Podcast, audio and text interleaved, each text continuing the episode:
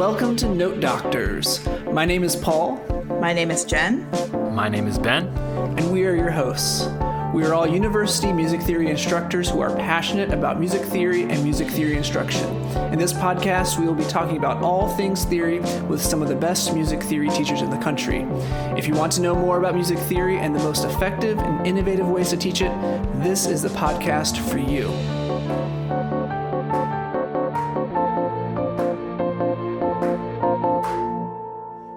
And welcome back to Note Doctors. Thank you so much for joining us on this latest episode. Before we dive into our conversation, we should mention that we are working on making our presence on the World Wide Web um, even larger than it already is because it is a considerable size. Um, but we are, uh, or we have created an email account.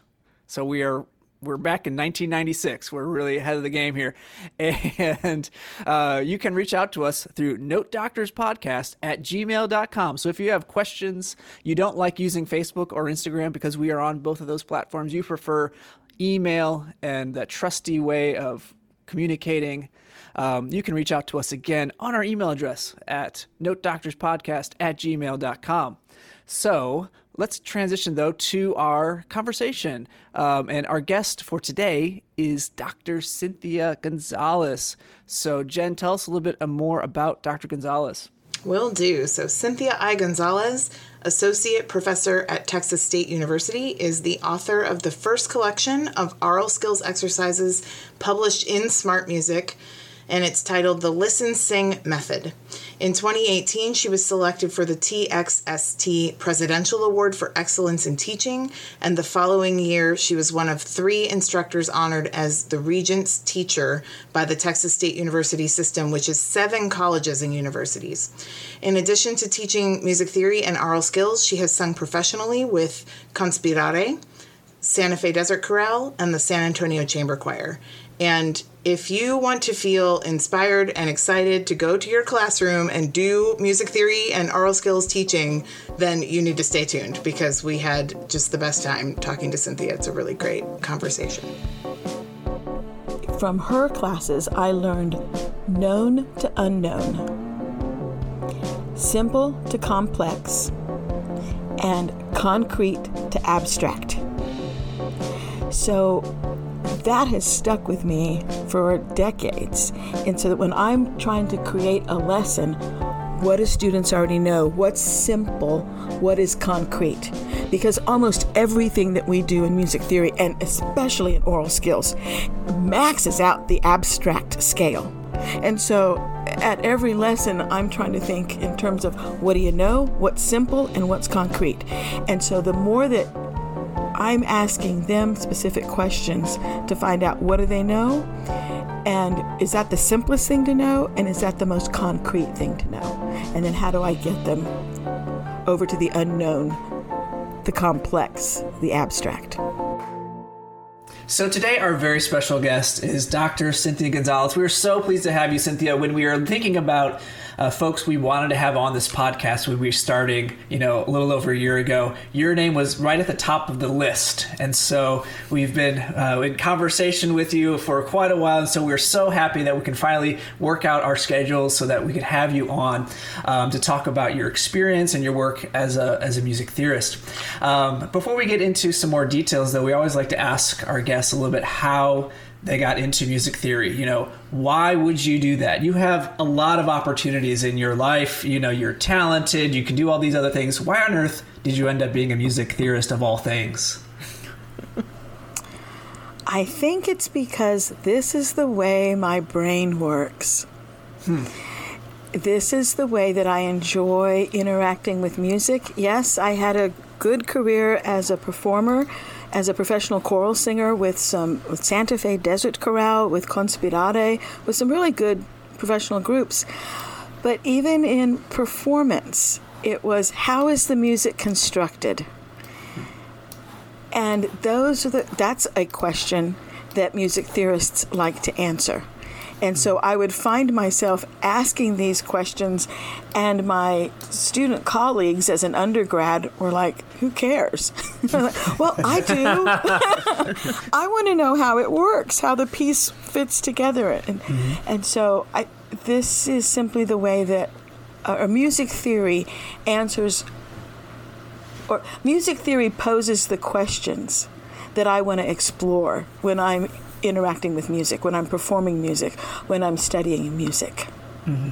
And how did those questions develop? You know, did was it as a young age you kind of like to get underneath the hood of music or try to figure out how it worked or was it you know once you got into college and maybe were exposed to theory so where did that kind of uh, investigation of music kind of uh, start with you it would have been when i was still in junior high high school in that I started composing, and my mother has a music degree, and she actually is an alumnus of Texas State, where I now teach, hmm. which is a fun thing. And and I wrote uh, a piece of music. I think I would have been a freshman in high school, and my p- composition had parallel fifths. my mother was horrified. Oh it sounded good to me, you know. So, uh-huh. uh, and those little compositions, uh, it was a set of three songs. Uh, the texts were all by Dag Hammarskjöld. I might not be saying that name, a Danish diplomat. Hmm. And uh, they ended up on a student recital, a student composition recital which was really pretty fun. Uh, and and so I thought, oh well, I need to know more. How come I'm not allowed to write those perfect fifths that I thought were so beautiful? I love that. And I don't think we've ever gotten that answer before, but I feel really similarly that music theory poses the questions that I want to answer and that I want to find the answer for. I love that. Um, I don't think anyone's ever said anything quite like that before we've had a lot of answers to like how did you find yourself teaching music theory? But that's the right. first time i've heard that one. I really like it. So before you were associate professor at texas state you've as you said you sang with some professional choral ensembles. You also taught in the public school is that right? For a little yeah. bit you had a music education degree. So what are those things how do those things inform what you do now in the classroom? That's a great question jen Yes, my first degree was in music education because music theory was not an option at the undergrad level. And if even if it had been, what do you do with a music theory degree at the undergrad level? So my first job was teaching at a private K through 12 school and it was boarding. It was a boarding school for high school. So I actually lived at one end of the girls' dorm and out my back door was the girls' dorm. In the morning, I would start with the littlest kids, and they were grouped into classes by age groups. So I would start with like the three to five year olds, and then through the yeah, the, through the day, move to the six to eight year olds, and then the nine to twelve year olds, and junior high, and, and I'd end with high school choir, which we started at that school. What I learned through starting in the in a private school were some of the fundamentals because how we acquire musical skills and knowledge, the sequence is going to be the same regardless of our age. And so, learning how to teach little children how to sing, or young boys at the age of 10 who still can't match pitch, I used that skill this morning, as a matter of fact. there you go. so, and then what I really wanted, what I thought I was going to do when I was myself in junior high, was be a junior high choir director. So, my first public school job was as a junior high choir director in McAllen, Texas, which is right along the border. That's a whole nother story.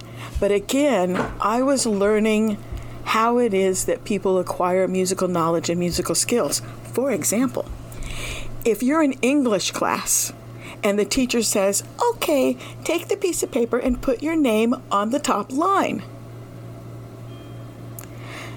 Those, that same set of instructions in music class means something entirely different. Because we, what we call on a line is not what in English class or any other class. And so hmm. I I had to learn something about some things about music vocabulary and because we use the same vocabulary for the most mm-hmm. part, but we give it a really specific meaning that doesn't relate to the rest of the world. Hmm. That is that's a really good insight because yeah, is on, on a line is actually on top of a line in English, right? Not mm-hmm. actually on it. It's like and with intervals, right? Intervals are kind of just crazy for us because it's it's a third is you know four half steps and things like that. You know, on a keyboard, like sometimes the and I think we forget as music theorists or teachers that that's not always clear, right? Right, right. So, Yeah. With a set of sixth graders who were, it was their first semester in choir, I would go to the teacher outlet store and buy those strips of paper that have lines on them. And they were long, they were like manila folder type paper. And I would pass out these strips and I'd say, Oh, write your name in a musical space write your name on a musical line and you know one lesson like that and that clears up everything hmm. but it learning how to talk to non-musicians is part of the skill that we need and getting them into our lingo and our jargon Yeah. so those years were very valuable as a teacher.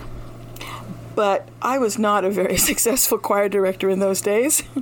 and so uh, that's when I realized, you know, I really liked music theory. Let's go to grad school.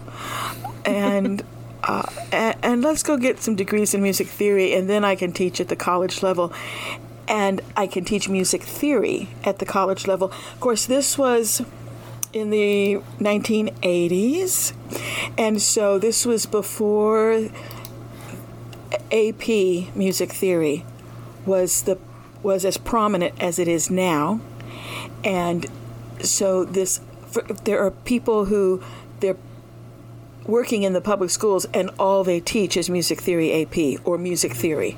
That wasn't available t- 40 years ago. Mm-hmm. Uh, because I really thought I wanted to teach public schools, but if, at the time, if you wanted to teach music theory, you were in the college. Yeah. Well, and I think even like teaching solely music theory at the high school level is not super common. We had Akira Sato uh, join us on the podcast, and we were talking about how he's maybe one of like five or six people in the country who have a job just like that. So, Exactly. Exactly. Yeah. So, yeah. So it was going back to grad school. And for example, oh, I, re- I was in grad school taking Schenkerian analysis from Kevin Korsyn. And it at, at the time, okay, okay, I'm such a nerd that even when I was a public school music teacher, I would take out my collection of Bach chorales and, you know, label the key and start to put Roman numerals. And of course, not everything works, but that's all mm. I knew. So the first time that I took Schenkerian analysis, it answered so many questions that what I had learned as an undergrad didn't even begin to address. Mm. Yeah. Well, I was going to go back to your point about how things don't necessarily translate from the other subject areas. That happened to me twice this week, both in a linguistic way, but also in a mathematical, numerical way, where just intervals, like like uh, somebody else mentioned, which is, you know, I was talking about how when you add an octave, and somebody was saying, I don't understand how when you add an octave, it doesn't add up. And I was like, yeah, that's right. And I did a demonstration where I said, let's take a major third, and I said add an octave, and I wrote plus eight, and then we figured out equals 11, right? And then no, it's not. You know, it's actually a major tenth when you add an octave, and why that is, you know. Counting one note the- twice. Yeah. Exactly Yeah. right. And then Yeah. from the more, I guess, linguistic side, you know, talking about, I was talking about diminished fifth versus augmented fourth, right? And how it's different, but yet and harmonically you could play them both.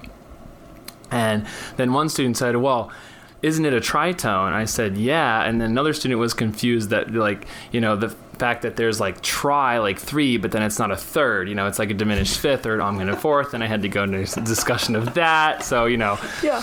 Yeah. yeah. But it was so nice because that's one thing that I think we've missed um, in the last year is like the ability to really answer those questions in the moment when they're learning it versus watching like a recorded video, you know, or even on Zoom. Some of them are less likely to stop you during a, a train of thought or something versus in person. You know, right away the person was like, "Wait a minute, adding an octave, this isn't making sense." You know, like my number sense is kicking in and it's telling me that this doesn't add up.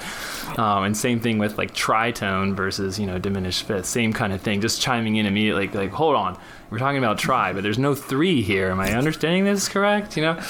Um, so yeah, that was that was my first first reaction. What you said, I think we've all can relate to that on on some level. This taking a step back and making sure that what we're explaining is super clear from the very very beginning, notationally, and also just the sequencing and, and scaffolding of what we're doing. I was Exactly. it's, it's interval week here too, and uh, we've been doing intervals in theory one. And I was thinking this morning about how much um, to do what we do and to really like love what we do does require a particular kind of patience. In that, as I was describing, you know, how we invert an interval and then we take the the note that used to be the higher note and now we make it the lower note you know and as you're saying these things that to us feel so i mean just a million times we've done this or you know it's so kind of second nature. And i was thinking i mean i don't mind saying this over and over again but it does take that particular kind of like i don't mind that i have to a million times say raise the leading tone in minor. I mean i probably will die having said that millions of times you know? But i don't mind. I love that i get to do that. I love that i get to do that work. Yeah. so. I have found that sometimes I specifically don't use language that I think the students have already heard. Mm-hmm. So, because if they still haven't mastered the concept with the language that they've been hearing, I want new language. So, when teaching interval inversions, it it takes them a while to understand this, but then they they do fine with it. I talk about when two letter names are close together versus far apart. Mm-hmm. If B and G are close together, then they're a third, some kind of third, well, specifically a major third. If B and G are far apart, they're a sixth, a minor sixth. And so getting them to conceptualize the pitches away from the staff and just as in, oh, those two pitches close together, far apart. And instead of saying which is the higher or which is the lower pitch, uh, yeah, and and I have had that work. Uh, some of them uh, stumble on it because it's new vocabulary. Yeah. And I gave up altogether teaching things about raise and lower the sixth and seventh scale degree because uh, it, it, if again if they haven't mastered it before they get to me, and that's the language they've been hearing, then me repeating that same language does no good. Mm-hmm. yeah. Yeah. So I abandoned Yeah, that. I had one of I had one of my students um, yesterday that was talking about intervals as the spaces between blocks of sound on like um, GarageBand or digital audio workstations or whatnot. And like on a, like a keyboard. that was the first roll. time somebody had come to me and had conceptualized intervals in that kind of visual space on an, a digital audio program. And I thought, wow, I should be incorporating this more because I'm sure more of them think of it in this way. I just have never done it that way. But they're all thinking of it this way, maybe. I don't know. So mm-hmm. I thought that was interesting too. I like that. Mm-hmm. Well, and I think, I mean, a lot of times if you end up a music theory professor, you probably didn't learn intervals the way we're having to teach them. In that, like, the way I learned intervals is that my horn teacher would say something like, that perfect fifth is out of tune. And so I'd be like, oh, so those two notes together, that B flat and that F, are something called a perfect fifth. I wonder what that means. And then some other time, my piano teacher would be like, that perfect fifth that you're playing is not correct, you know? And so you start to make all those connections in much more the way that we do when we use language, and you kind of use other context clues to figure it out. So then when I got to college and my professor was like, now let's talk about intervals. Intervals are the distance between two notes, and that distance is measured this way. And then I was like, oh, yeah, okay, so that makes sense. But I already had this big framework for it. So a lot of times our students are coming in either without the framework or they haven't had the context clues, and we're just giving them this thing that feels really abstract because you add the number eight and the answer is somehow wrong, right? so, so yeah, Yeah. it's a really interesting thing to think about the language Yeah. of it all. Just yesterday in a graduate level course, uh, it's the title of it is musical styles, and I was discussing tonal transformations. Just in case someone needs tonal transformations for their semester project. So this was the first time actually that I've given a whole. I'm dedicating two days of lecture, and I was reading Frank Lehman's article uh, the a music theory through film, and he has a chart at the bottom of one of the pages, and it referred to interval class three, interval class four, interval class interval class five, IC three, four, five, and someone smartly raised their hand and said, "I don't know what that that means," and so I explained it. And they, they got it, but I had to say careful because just because it's interval class three, it's counting half steps. So it just so happens that three half steps is a third. But mm-hmm. so is or so but four half steps we would also call a third. But that's Right. interval class 4. Yeah. And okay, so interval class 5 does take care of the fifth, but it doesn't all work that way. Mm-hmm. Yeah. that- yeah. Labels. Yeah. Yeah. They're logical to us because we know the complete system. Mm-hmm. Right. Right. Yeah. Yeah. Right. Yeah. And so talk us through a little bit about, you know, when you when you're confronted with an issue like that where it's either a language issue or a way that you know how to explain it and doesn't, you know, track with another student. What do you kind of think about or what do you how do you engage with that student in kind of diagnosing the problem? You know, how, what are some things that you you think about or the kind of probing questions that you ask to kind of see like where where are you missing this obvious thing to me at Yeah. least? And you've just nailed it. You have to ask a lot of questions to find out what does the student know and how do I connect what they know to what they don't know. Um, when I was at North Texas as an undergrad, I had several classes with Professor Hildegard Fröhlich, who's now retired, and and from her classes, I learned known to unknown, simple to complex, and concrete to abstract. So that has stuck with me for decades. And so that when I'm trying to create a lesson, what do students already know? What's simple? What is concrete? Because almost everything that we do in music theory, and especially in aural skills, maxes out the abstract scale. The, the meter for abstractness, it just goes to the top. I mean, aural skills, sight singing, that's so abstract. It's not like, uh, just last week I said to students, it's not like I can get inside your brain and change the pitches that you're hearing. It is so abstract.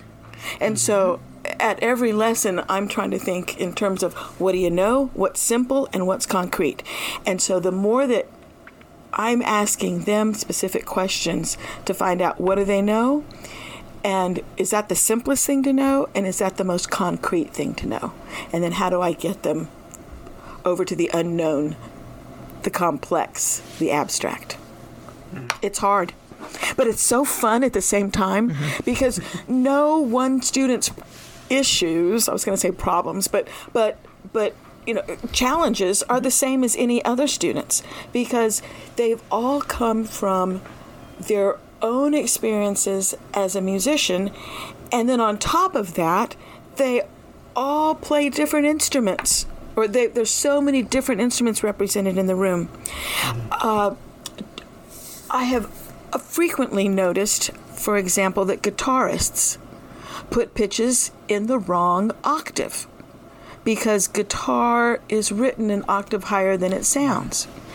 And of course, kids that play transposing instruments and other instruments that transpose by octave or or real instrumental transpositions.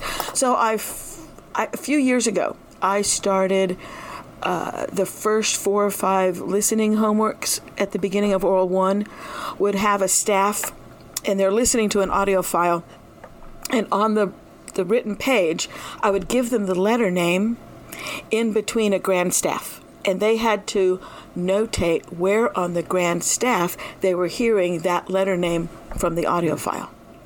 Hmm. And uh, this year, we recently changed our learning management system mm-hmm. and trying to put so much of the learning activities inside the LMS, the learning management system, so that uh, to maximize class time.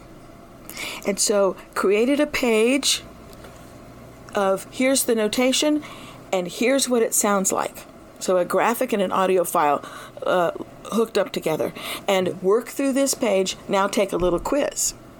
And there are, they've done that four times. We're just finishing week four. So some of them uh, are still having troubles with that. Hmm. And you know, that baffles me, but at, at, most of them have done great with that. But that's an issue mm-hmm. because based on their prior musical experiences. They might not have a sound association for where it lies on where a single pitch lies on the grand staff. Mm-hmm. Yeah.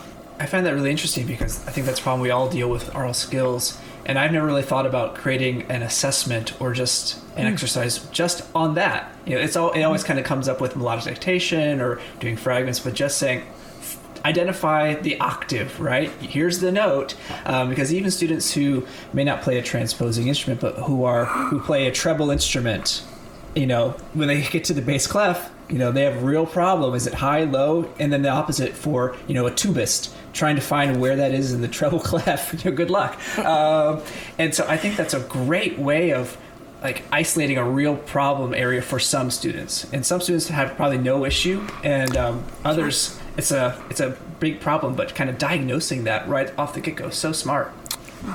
At this point in the semester, I've now figured out who isn't doing so well on this skill, and the learning management system lets me uh, make specific assignments to individual students. So from this point forward, the only students who have to work through that assessment every week are the ones who have still not mastered that skill. And so the technology lets me really tailor uh, learning activities for specific students. It does mean that I have to keep track of things. I have to keep track of, okay, who's who hasn't mastered this, who hasn't mastered that. But the goal is that everybody get to the finish line, regardless. At the, everybody get to the finish line by the end of the semester, regardless of where you started. Right. Mm-hmm. Yeah. Right. And that's that's the challenge. It is. Some really of them have point. already started halfway around the track. I have I have that going on in one of my classes right now where I have a group of students who are so incredibly strong. I just gave an exam and 6 students out of 19 got a 100 on this exam. You're Six a fantastic teacher. well, it's funny because my dean said that when I was sharing this information, like this group of students is so strong, and uh, he said, "Well, you must be a really great teacher." And I said, "Well, I mean, but I've taught this class before, and that's not always been the result, you know." so I think actually, and I was you still know, the teacher that time. Yeah, I was still there. It was the same me, but you know, I think this group actually has some really big skills. But there are a few people in the room who did not come in with all of that. So keeping some of them alert and with me and engaged while others are having a hard time still figuring out that a sharp is strange in a sharp key signature, right? And this kid is has now already played all seven scales I put on the board and is improvising on the mini keyboard, right? So like yeah, managing all of that in one room at one time is a challenge. Mm-hmm. I love that your LMS has allowed you to find a way to let some of them move on and and the those that still need that skill you know that is one advantage of online activities like that is that you know that you don't all have to be in the same room. Some kids can be done with something while others are still working at it. I like that. That's really exactly. Yeah. Yeah, and kind of piggybacking on that, I know Cynthia, you've worked a lot um, throughout your life, maybe more intensively in the last year or two, with with smart music. And trying to integrate that into your classes and kind of use that to give students their own feedback, but yet also like make progress on their own and then get help in specific areas that that they need help in. Um, can you share? Are you willing to share some of the uh, kind of strengths of using smart music and what your what your experiences have been with, with that? Sure. Smart Music started as a band practice software with band repertoire so that band students could go home and practice on their own and then return to school having practiced not just randomly without any supervision, but with a computer showing the music on screen, clicking off the tempo, and then on screen, if the computer algorithm doesn't hear the correct frequency for the pitch and attack for the rhythm, then it lowers your score. And it also gives you some visual feedback, is meaning red and green and now even yellow notes. Green notes after you've played on what you see, the green notes means you played it correct with respect with respect to pitch frequency and rhythmic attack. If it's red, you just got it wrong. If it's if it's yellow, that means it was the right pitch frequency but at the wrong time. So one of my trombone professors showed this to me and I thought, "Bazinga!"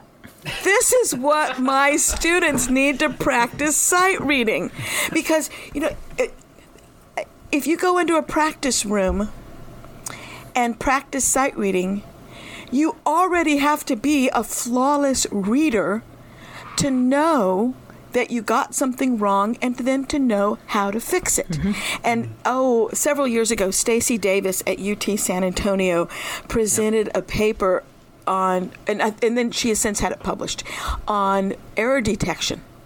And the, the ability to detect, maybe I should say, the ability to self detect mm-hmm. and correct your errors yep. mm-hmm. is is not very common. So, and I'm going to do a little uh, meandering here for a moment. My hypothesis, and I'm starting to record all of my sight singing sessions with students because my hypothesis is that if they sang it wrong the first time, it's because that's how they thought it was supposed to sound, and rarely do they fix it. Mm-hmm. And so, my my job is to give them the tools to sight sing correctly the first time. Okay, that's another conversation. Let's get back to smart music because I love talking about smart music. so, you see on screen a piece of music. You can be all by yourself in a room so nobody can hear you. And once you delete a practice session, it's gone. So you can practice by yourself, you get some feedback visually, you can also listen to your practice session It'll give you a score so you can kind of relatively know how you're doing. You can actually practice with valuable, correct assessment so that when you do go into a live in person sight singing session, whether it's a test or you're just sight singing in front of other people, you've had a chance to practice and improve your skills without everybody staring at you in class. That was the number one thing that I really liked. Number two, it gives me a way to actually force students to practice sight singing. Because if you say, okay, we're going to sight read next week, try to practice before then, what are they doing going into a practice room? They're just We don't know what they're doing in the practice room like that. Okay. Yeah. then the first time I used it, I had a class with some really strong sight readers. And at the end of the semester, their feedback was, hey, I think I'm an even better sight reader now because I practiced with smart music. So that got me started, and that was over a decade ago. And I got to know some of the people who work for the company, Smart Music. Uh, parent company is Make Music. Uh, also, they make Finale. They, uh, okay, and it turned out that uh, no one else had asked them to do what I wanted Smart Music to be able to do. So they would say, Great, what else do you want us to try to be able to figure out how to do with our software that we didn't design it to do? um, but it, it works really well. And again, I can use technology t- for students to practice skills that I don't have time in class to practice. Right. So, one of the exercises that is actually in my collection of aural skills materials that is now published inside Smart Music, it's called the Listen Sing method, is a set of 12 exercises called Sing Tonic. We all talk about hold on to tonic, retain tonic. Is it the same tonic at the beginning and the end?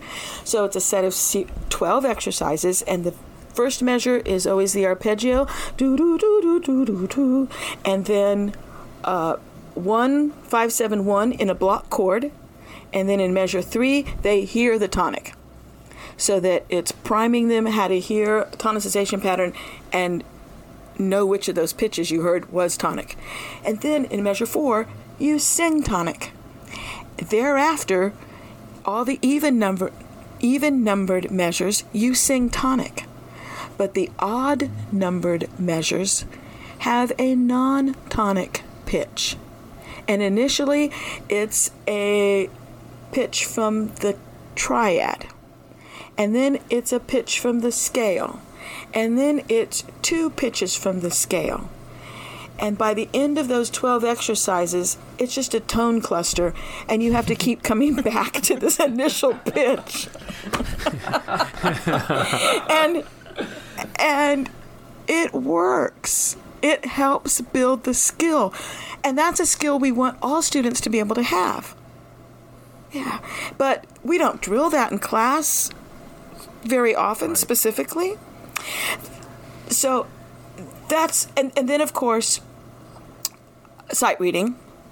And I love canons because canons are assisted sight singing. If they hear what the melody they're about to sing, uh, if they hear what it sounds like before they have to sing it, because they the first voice entered and then the second voice, it's a three voice canon. They come in last and and canons are both melodic and harmonic. Uh, so I you there's so much you can do. Right now uh, with an Aural One class they get echo singing exercises and i'm so nice i even give them the solfege. So they hear a, a little melodic motive and then they see it and they're going to do the same exercise three times. I can force them to only read bass clef and only read treble clef on a different exercise with the same content, and then again reading alto clef, different assignment, same context, or same content, so that they get practice reading multiple clefs.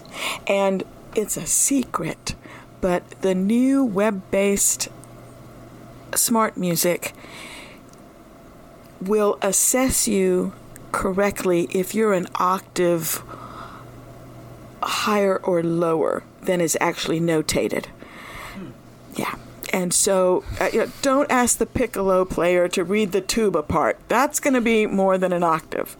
But, but I, yeah, I can write one C clef exercise, and it'll take care of all my students. It's a it's a pretty simple exercise to write at this point.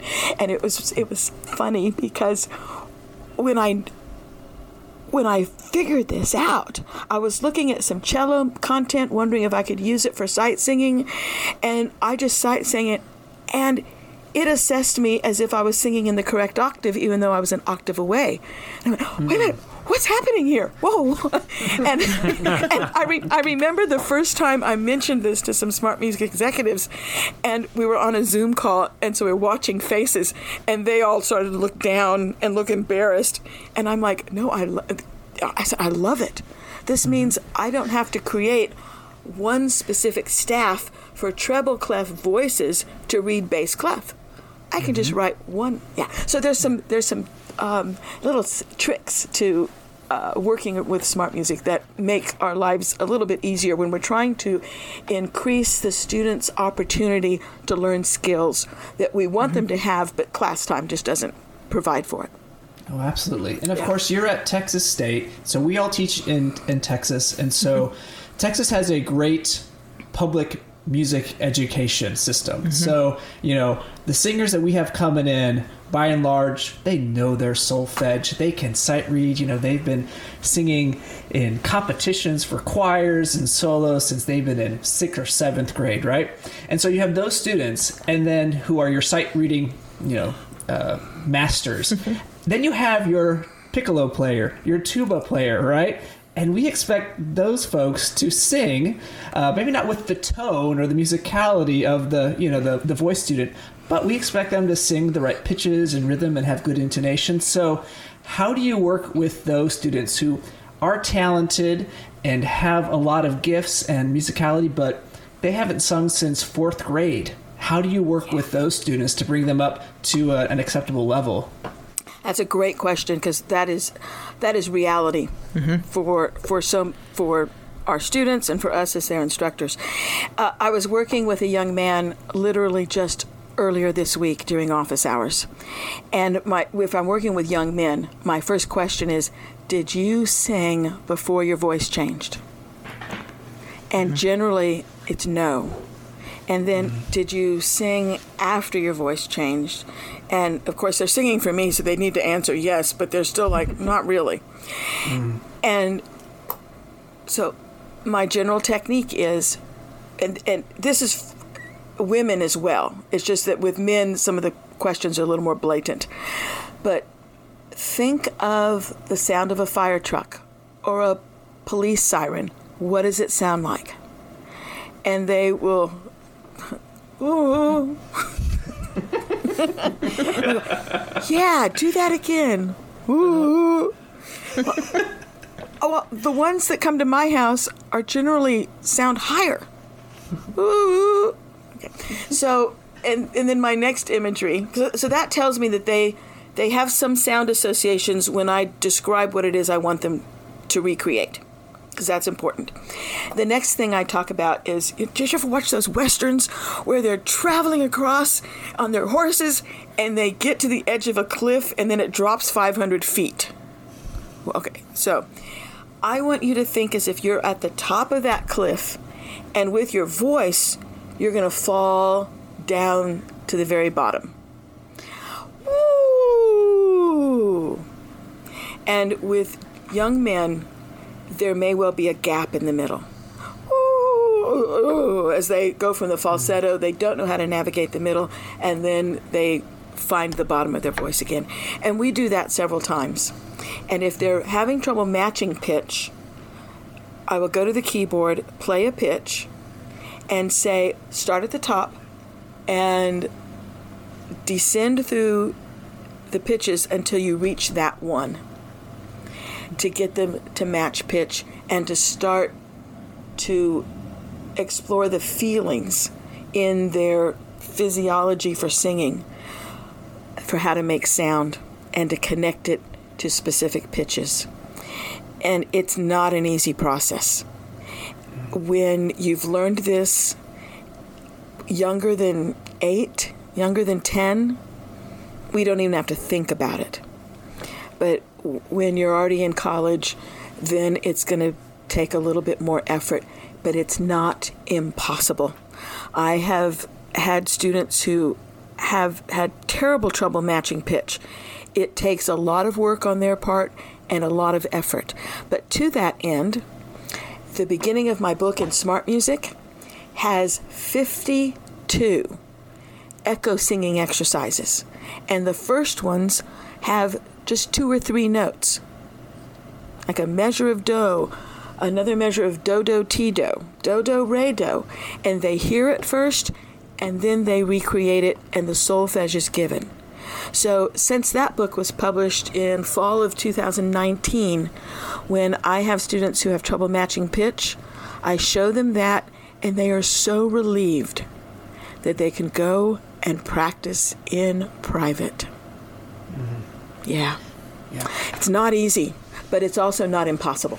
Mm-hmm. Yeah, my wife teaches middle school choir, and so she teaches you know boys and, and girls. But you know, she's like like with with the boys, she's like you need to sing through your voice change. Like if you that'll help you with that. And you mentioning how you know uh, if they sang before they were you know 10, 12 or you know that makes a big difference because you know they last time they sang they sang up here and now their voices are down there. How do you do that, right? Yeah. Mm. Yeah. It's a tough. It's a. It's a. It's a huge challenge for young men. The other thing is when people play an instrument that is not in their singing range. Mm-hmm. And mm-hmm. making uh, the octave equivalents. And it, I find it to be a bigger issue when it's young men who play a low bass instrument because they want to sing. and it's like, are you a Russian bass? Well, you don't you don't want to sing G two, okay? Because you know, uh, you know, you want to sing G three come up the octave, please. You know. Sing in the staff at least, right? That's yeah. right. Yeah. And, and so my, I have a question: Is what type of vocal training should theory instructors have? Because I'm guessing most theory faculty, maybe we had a theory pedagogy class in grad school, maybe maybe two, but I never got any singing training. You know, I sang in choir as a kid, so I had that background, but nothing. I mean, Ben, you're a trumpeter. I mean, what type None. of singing did you even have? Yeah, I have very little singing background, and I was actually speaking of voice changes. I was deathly afraid of my voice to change because I thought I'm not gonna be able to do anything in tune at this point because I've been in this register my whole life, and that's kind of what I related to. And then I was just afraid in middle school from for my voice to change, and in came the trumpet, and then I just started playing trumpet, and it didn't have to worry about it. I dropped out of choir and switched over to band, and the rest is history, you know. But that's a really, really good question. I'm, I'm glad you asked that, Paul, and I'm curious to what what you have to say, Cynthia. What's the question? um, so well, what? Um, so you're training, you know. Yeah. If if you're recommending someone who's wanting to go into theory teaching, um, what type of singing experience or understanding should they have if we're going to if they're going to be ending up teaching an aural skills class? Great question. They need to be able to use their voices fluently on any of the label systems that are common and it doesn't have to sound beautiful, but it does have to be in tune I tell students all the time you can sound like Donald Duck, and if it's in tune, I'll love it. if it's in tune and accurate, I'll love it. Uh, then again, pianists, uh, uh, theorists need extraordinary functional skills at the keyboard. Can you teach it without? Sure, particularly these days when you can just you can program it into uh, GarageBand or into Finale and hit play or whatever your music processor notational software is. We have so many more options now than we did 30, 40 years ago. Uh, so maybe piano skills aren't as required anymore. Um, and I also think guitar is use, really useful because it's just the chords. uh, it's more chords than it is melodic, unless you're a classical guitarist and trained uh, in in performing uh, classical guitar works. But I find I, I would probably take in my guitar more if it was easy to do so. Ukulele might be a good option because that's smaller to take into a classroom. yeah.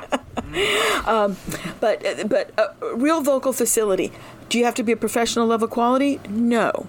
But you need to be able to model and then diagnose vocal issues. I think too. I think it's it, you need to know how to healthily sing straight tone without vibrato because when you are demonstrating for a class, if you demonstrate with vibrato, it, you know I I have a lot of singing training. Um, but I have found that, like, if my voice is tired, it's much harder to sing in straight tone. If I'm demonstrating with vibrato, my students are less accurate. You know, Oh, that's fascinating. just so demonstrating in straight tone and and you know i was a music ed major too and that's one of the things they taught us was that with little kids you need to try to demonstrate in straight tone healthy straight tone but in straight tone as much as possible or as close to straight tone. Because it's a purer sound they'll be able to discern the pitch more easily right? Vibrato complicates the pitch. And so um you know, being able to navigate some of those simple things, you know, but knowing how to do that healthily so you're not blowing out your voice teaching class. If you're teaching three aural skills classes a day, you know, you don't want to be blowing out your voice singing in class. So knowing how to use a lot of air and do that healthily, but the ability to navigate that difference, um, I think is good. I also I don't model a whole lot when I teach aural skills. Um, I used to. I used to do much more, but now I give them as little as possible to get the result that I want, because i including from the piano, because if if I model, they will copy me, but they cannot do that on their own. so my goal is always to get them to the point where they can do something on their own. So across the years, I have modeled less and less. I don't sing tonicization patterns with them. I don't sight sing with them, um, unless they, I don't chord sing with them. Uh, you know, unless they're about to really crash and burn, I model less and less and less in the aural skills Yeah. classroom than I did as a, a younger teacher. So That's a challenge. Yeah. it is. It is. Yep. That's great. So I said chord singing, and it reminded me. you have these amazing chord singing videos. Can you talk to us about those? I call it harmonic singing because the emphasis here is on harmonic. And it is chord, it's singing the chord arpeggios. And the goal is that you learn to hear all the pitches that you're singing in the arpeggio as one. Can you physically create three notes or four notes at the same time? No. But if you get to a point of being able to sing them quickly enough, then that's on the path to gestalt listening, as Gary Karpinski calls it. Mm-hmm. I take the approach that I will not ask you to identify in dictation anything that I have not already provided for you to sing and that I have not already assessed that you can sing that musical structure.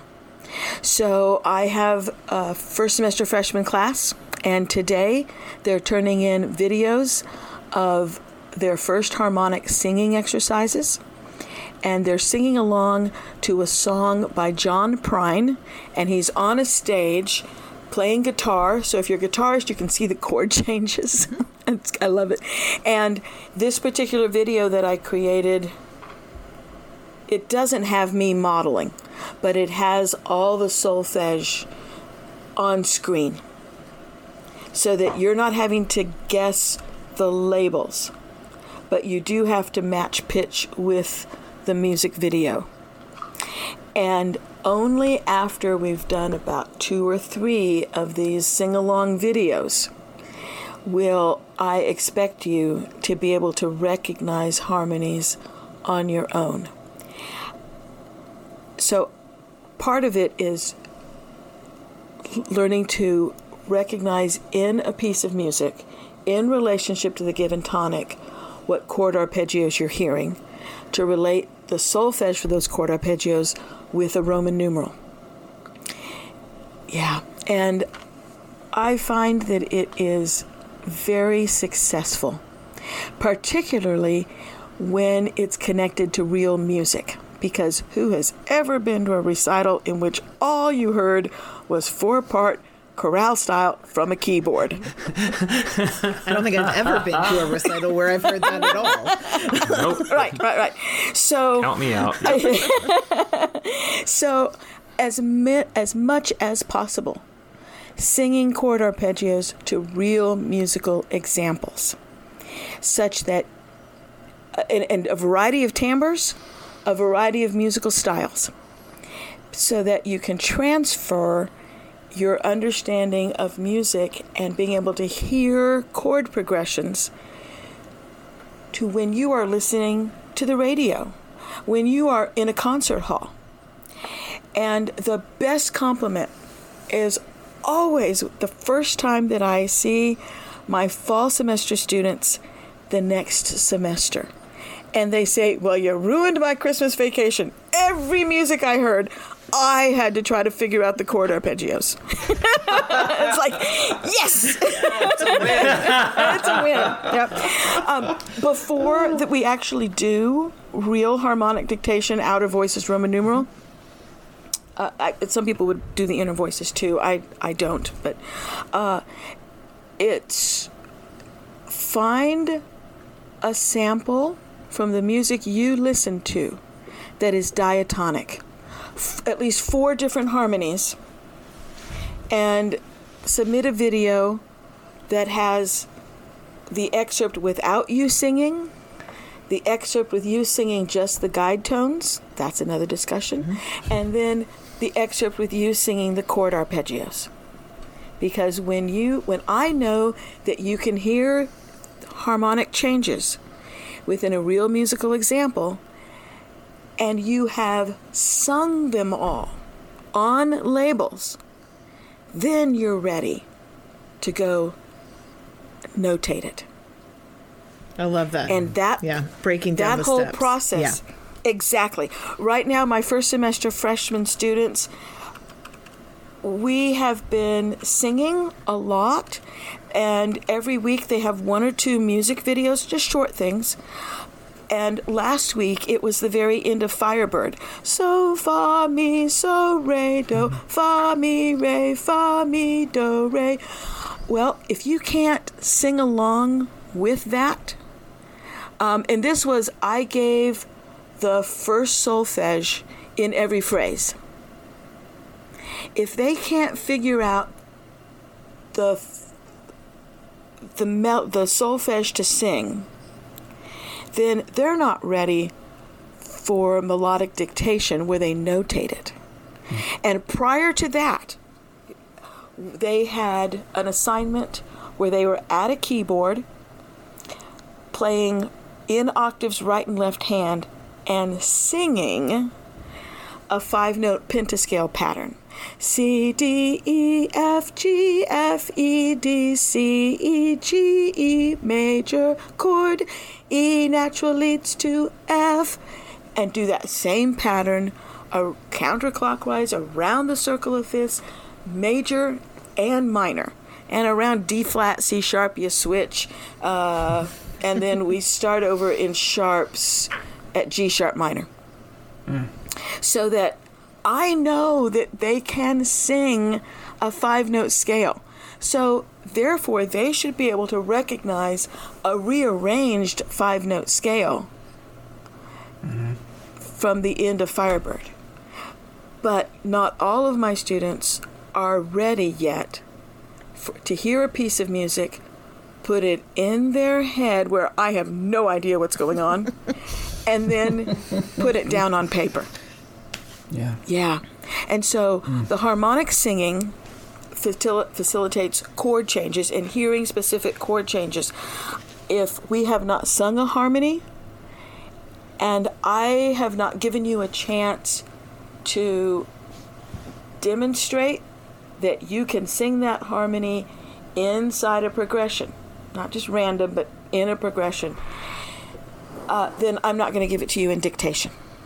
And the other thing, going back to smart music, is that I created smart music exercises that I call harmonic dictation by ear. And in one measure, they hear the harmony And in the next measure, they have to sing that harmony starting on the guide tone and ascending. So, in a set way that we have been singing the harmonies. And that's when they can do that, they can hear the harmony and then in the very next measure sing the chord arpeggio. Next chord, hear it, sing. it. Then they're really ready for written dictation. And I can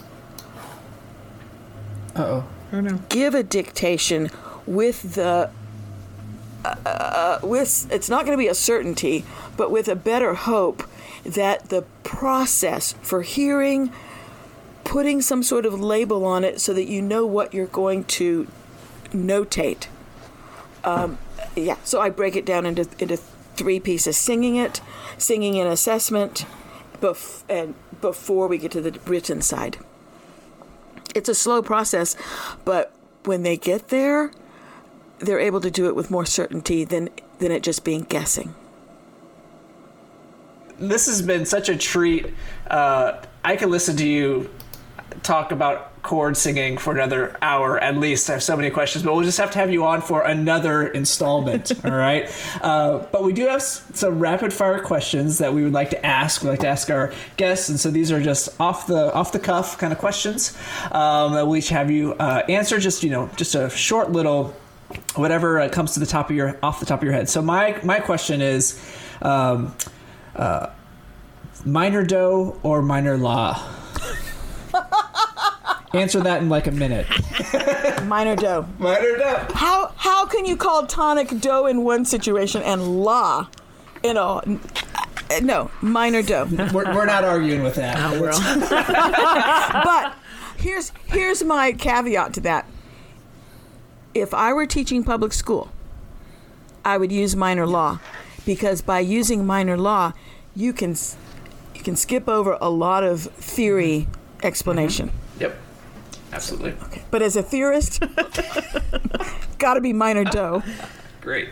All right, Jen or I've Beth? got one. What is your favorite chord singing video? Like, what's the song that you just really love every time you assign it? Wow. I, I've created mm-hmm. some new ones recently, and there's Sally's song from the night Bef- Nightmare Before Christmas, Nice, yeah. and and it has Neapolitan, and I heard it sung um, in a student recital, and I thought, "There's the Neapolitan. That's a great." And it was on a student recital, so it's like that's a song they know. And so right now, I'm fascinated with that one. All right, Ben, you're up. Sorry, I had to write that down. I want to go listen to that later. Okay, my question is totally, it's not even on the list, but what's more useful, theory or aural skills? First of all, they're intertwined. Dang it, you didn't commit. I was hoping you. I will, though. I will. What is a musician without aural skills? Can you even call yourself a musician if you don't have aural skills? And I tell my students that at the beginning of a semester. I, it's like some other professors may say it, but I'm the only one that's telling the truth. My class is the most important you're ever going to take. because if you don't have aural skills, what are you doing trying to be a musician? The musician? truth. Yeah. Yep. Absolutely agree. Oh, this has been well wonderful. And so, as as a wrap up, kind of uh, let folks know, you know, where they can learn more about you. Um, maybe um, uh, email address or a website, and kind of things that you've got uh, kind of cooking uh, for yourself uh, uh, in music theory or aural skills.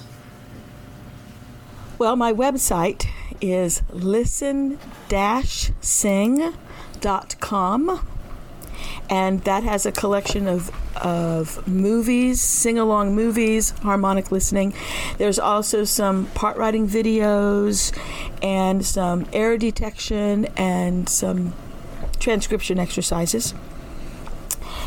And let's see what's coming up. I am trying putting together another volume or two for Smart Music Listen Sing Method volumes 2 and 3 and much more echo singing melodic motives because error detection and melodic dictation all take a certain level of echo singing mentally, and also uh, the full catalog for harmonic singing through augmented sixths, major and minor modes, secondary dominants, all that.